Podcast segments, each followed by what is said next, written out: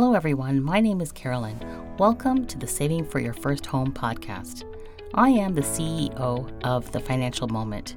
We offer money coaching for those who are ready and willing to make financial changes in their lives. For the most of us, there comes a point in time where we think to ourselves, it would be really nice to own property. But it sometimes can feel like a pipe dream and not very easily obtainable. So I created this podcast to give you all the information and tools you need to take the steps forward toward home ownership. Take it from me, my husband and I started our lives together working part time jobs with a young child. Fast forward through many hiccups and failures, we stepped our feet into our very first home. For us, it was a pile of dirt, but eventually our family home was built on that dirt. Now we are in the midst of growing our investment property portfolio. I created the Savings for Your First Home podcast to give you easy, actionable tools for you to do the same. If you have that same gut feeling that I did and want to create a life for yourself and your growing family, but don't know where to start, you are in the right place. Let's do this. Welcome back to the Saving for Your First Home podcast. I'm Carolyn, your money coach. Last week, we talked about how things can sometimes feel overwhelming and then you're just not feeling like accomplishing anything or sticking to your goals. Well, this week I was thinking to myself, you know, a lot of the problem sometimes is in the decision making itself. Do you have a friend who is always so good at making decisions? You know, they can weigh the pros and the cons, they can instantaneously make a decision whether or not they're going to eat healthy or not. or if it's a bigger decision, they, you know, know how to ask the right questions. But for the most part, people have a hard time making decisions. And when it comes to our finances, there are a lot of big ones that we have to make. So, with buying a home, there are so many decisions that go into that. You're talking affordability, you're talking how it's going to impact you personally, financially. Is it going to change your life? Are you going to have to commute? There are so many decisions that go into purchasing a home that by the time all is said and done and you have your keys, you're totally exhausted. but that's not the only big major life financial decision that you have to make. There are retirement planning, there's education planning for your kids, there's whether or not you need certain types of insurance coverage throughout your different stages of life. And then there's career choices. Now, career choices we haven't talked about on the podcast yet, and it directly impacts your income. And you would think it is super straightforward. You know, more money. What's the what's the big decision that needs to be made? But there's a lot more factors that go into making a career choice. Now, in my case, I find that there's always seems to be these windows. So, what I mean by that is like windows of opportunity. And when they're open, you can either choose to walk through it or you miss that window and that opportunity doesn't come around again. So, when it came to my career, I was working for a healthcare institution and I was doing more application type work. So, I was still in finance, but doing more of the software implementations. Now, my brother worked in IT and he would always tell me, Carolyn, you need to go into the private sector and work in IT and do implementations there. You know, you can make so much more money than working for a healthcare institution. And I was just like, yeah, maybe. But then you have young children and you want to buy a home. And there's so many other factors that go into whether or not you want to actually change jobs. So, stability at the time was very important. So, I decided no, I don't want to leave my current employer. I wanted things to be stable so that I could help to build a future for my family. Another factor was work life balance. Would a new job demand more of me when I had young children? So I had to really think about that. More income potential versus work life balance. Next thing, I had to evaluate my opportunities for growth. Now, I'm pretty sure that if I moved over to the IT world, that I would have had a lot more opportunity for growth. In the finance sector, people tend to stay around for a while, and so there isn't as much opportunity to move or grow. So, again, another factor that I had to consider before making these types of career choices. So, in the end, just to let you guys know, I did stay and worked in finance again for over 25 years. And I learned so much. And now I'm able to share my knowledge with all of you. So, I think it was well worth it me staying in the current role that I was in so that I could eventually give back and help others reach their financial goals. So, is there a process that we can utilize when we have these major financial decisions to make? Let's go through eight different factors that can play a role in making a decision. So, the first one would be whether or not you're financially stable.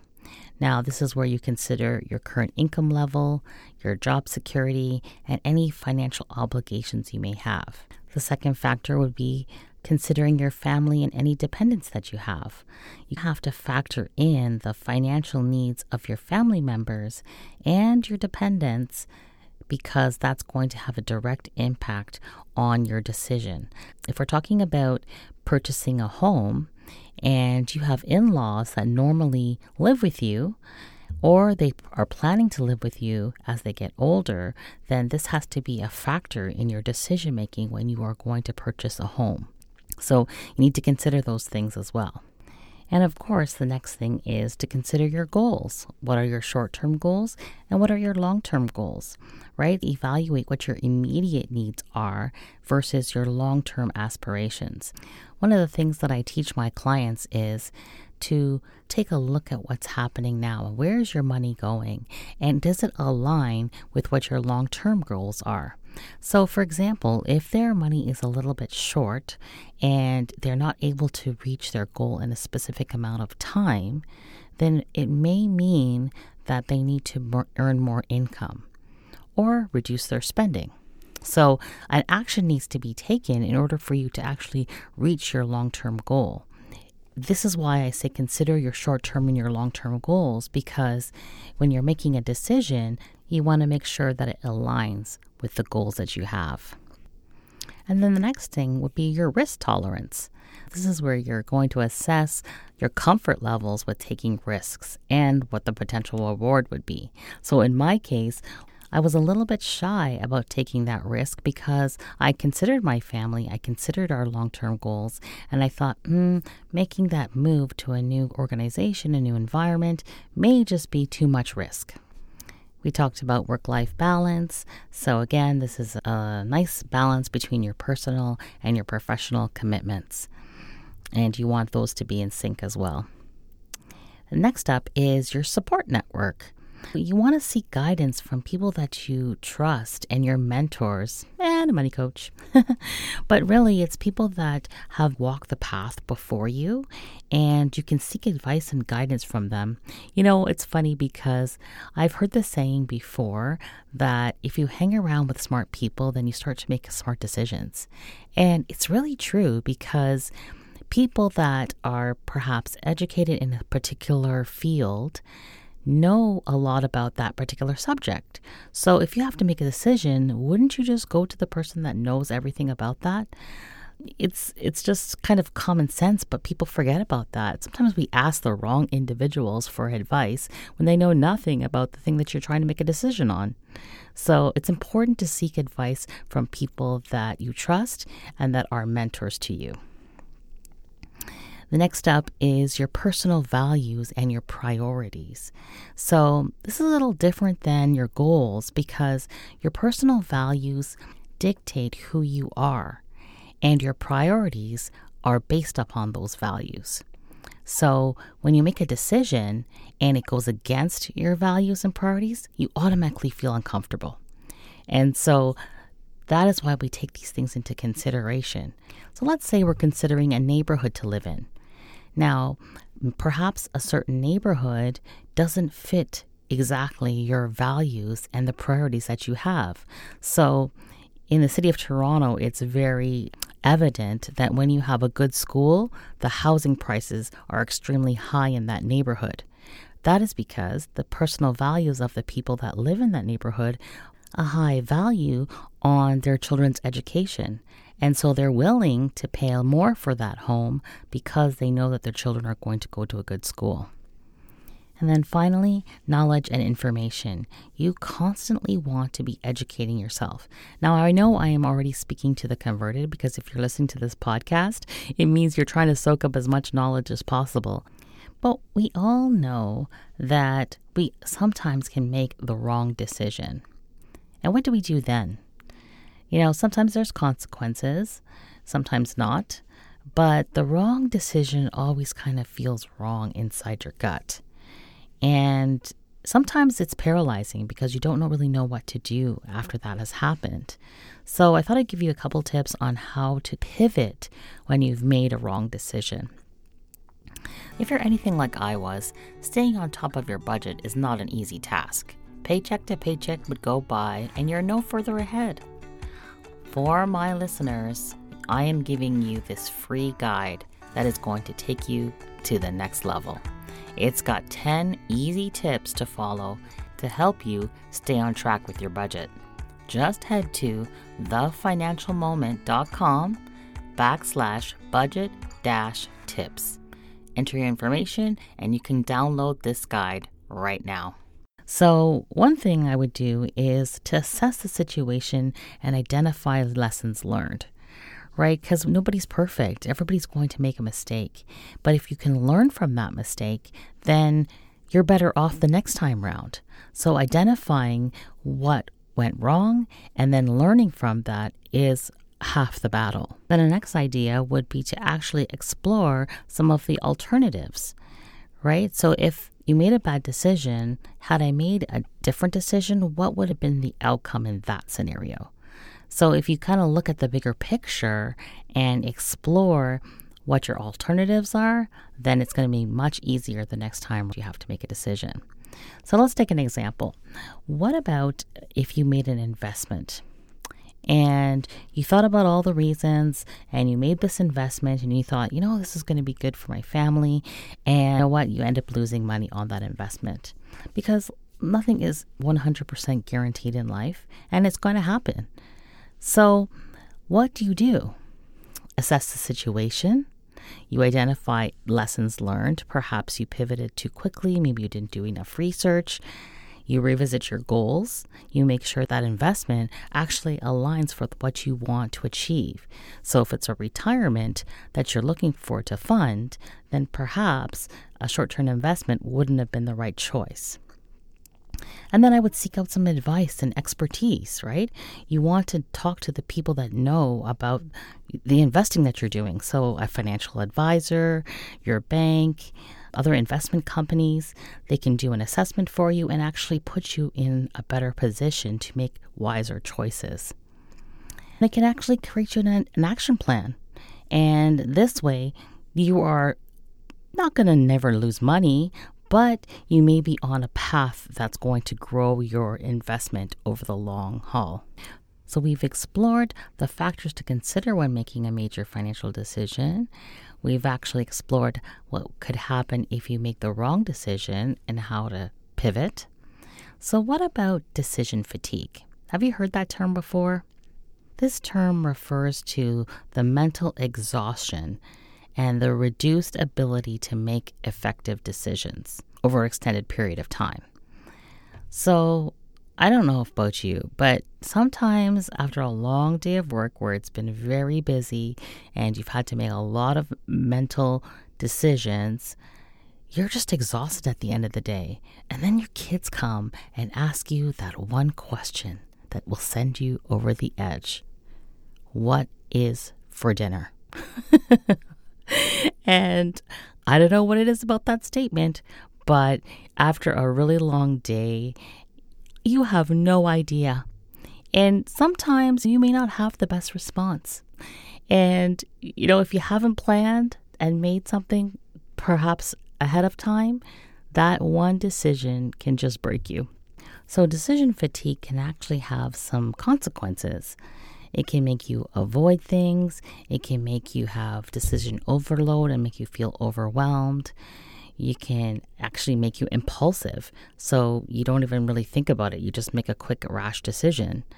And then it can also reduce your willpower, right? So if you are trying to stick to a budget or resist temptations by making choices when it comes to spending, that willpower will be much lower if you're just totally exhausted and have decision fatigue.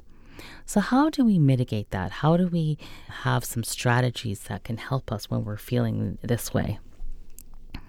The first thing would be to prioritize. You need to prioritize and put your focus and energy on the most important tasks. I did that the other day. I was putting this one particular task that I needed to do off for the long time and it was actually overdue. And at the end of the day, I committed to myself that tomorrow morning I would work on it first thing before I read any emails, before I did anything. And before you knew it, my mind was clear. I was able to breeze through the task like it was nothing. And again, I went back and looked at my emails because that's normally how I start my day. And I'm like, I'm so glad I didn't do that first because I would have been sucked into this whirlwind of responding to problems and, you know, all sorts of things. I would have been so exhausted by that, I would have never gotten to the hard task that I needed to complete. So I can honestly vouch that this is a great way to kind of mitigate that decision fatigue. Then I would say to take a break, right? So throughout the day, give yourself a break. Get up uh, from your desk, or if you have a physical job, maybe you need to sit down and just take a break. Take a minute to reset, uh, get some fresh air, stand up and walk around, take a break by sitting and reading something pleasurable. Just give your mind a chance to relax, and you're going to feel so much better when you go back to all of the decision making that you need to do. And then establish some routines. So sometimes you have to make decisions and you really don't need to if you develop a routine and you just do it without thinking, like packing lunches. You know, I remember when my children were younger and I used to dread packing lunches. It's always like, what do I put in here that these kids are going to eat? Well, if you establish a routine, maybe with your kids, maybe they can help you with the shopping, maybe they can make a an actual menu for you. It becomes so much easier, and maybe it's a pleasurable task. Well, I don't know, maybe I'm pushing it a little bit, but you can make it so that it's not such a a chore and a difficult decision. And then finally, prioritize some self care right? The sleep, the exercise, stress management, all those things really play a factor into our mental resilience and the ability to make good decisions. So, these are kind of the ways that I would incorporate in your life so that you can mitigate that decision fatigue. So, when it comes time to making the real decisions, you're fresh, alert, and ready to tackle your financial goals. Decision making is really a continuous process that has no ending. But using those various factors to help make that decision is going to make it easier for you. And also to be mindful of what those financial decisions are and how your everyday choices can lead to improved financial well being. And then finally, Use the strategies to mitigate your decision fatigue, and that will enhance your decision making ability. So, I hope this has helped. Sometimes we all just get a little bit tired of making decisions, and so having these strategies kind of in the back of your mind may help you. And if you're new to the podcast and new to me, Carolyn, as a money coach, my company is called The Financial Moment, and I named it that because financial moments happen every single day. And a lot of the time, if we're not prepared, then we allow money to make the choice for us. And so, my goal is to ensure that you have all the tools and resources without letting money drive that decision. So, if this is you and you struggle with making those financial choices, then you should consider our new group coaching program.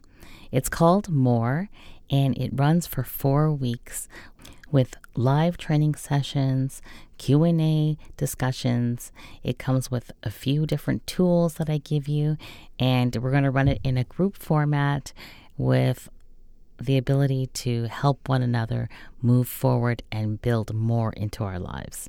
So if you're interested, just send me a message on Instagram saying, I want more.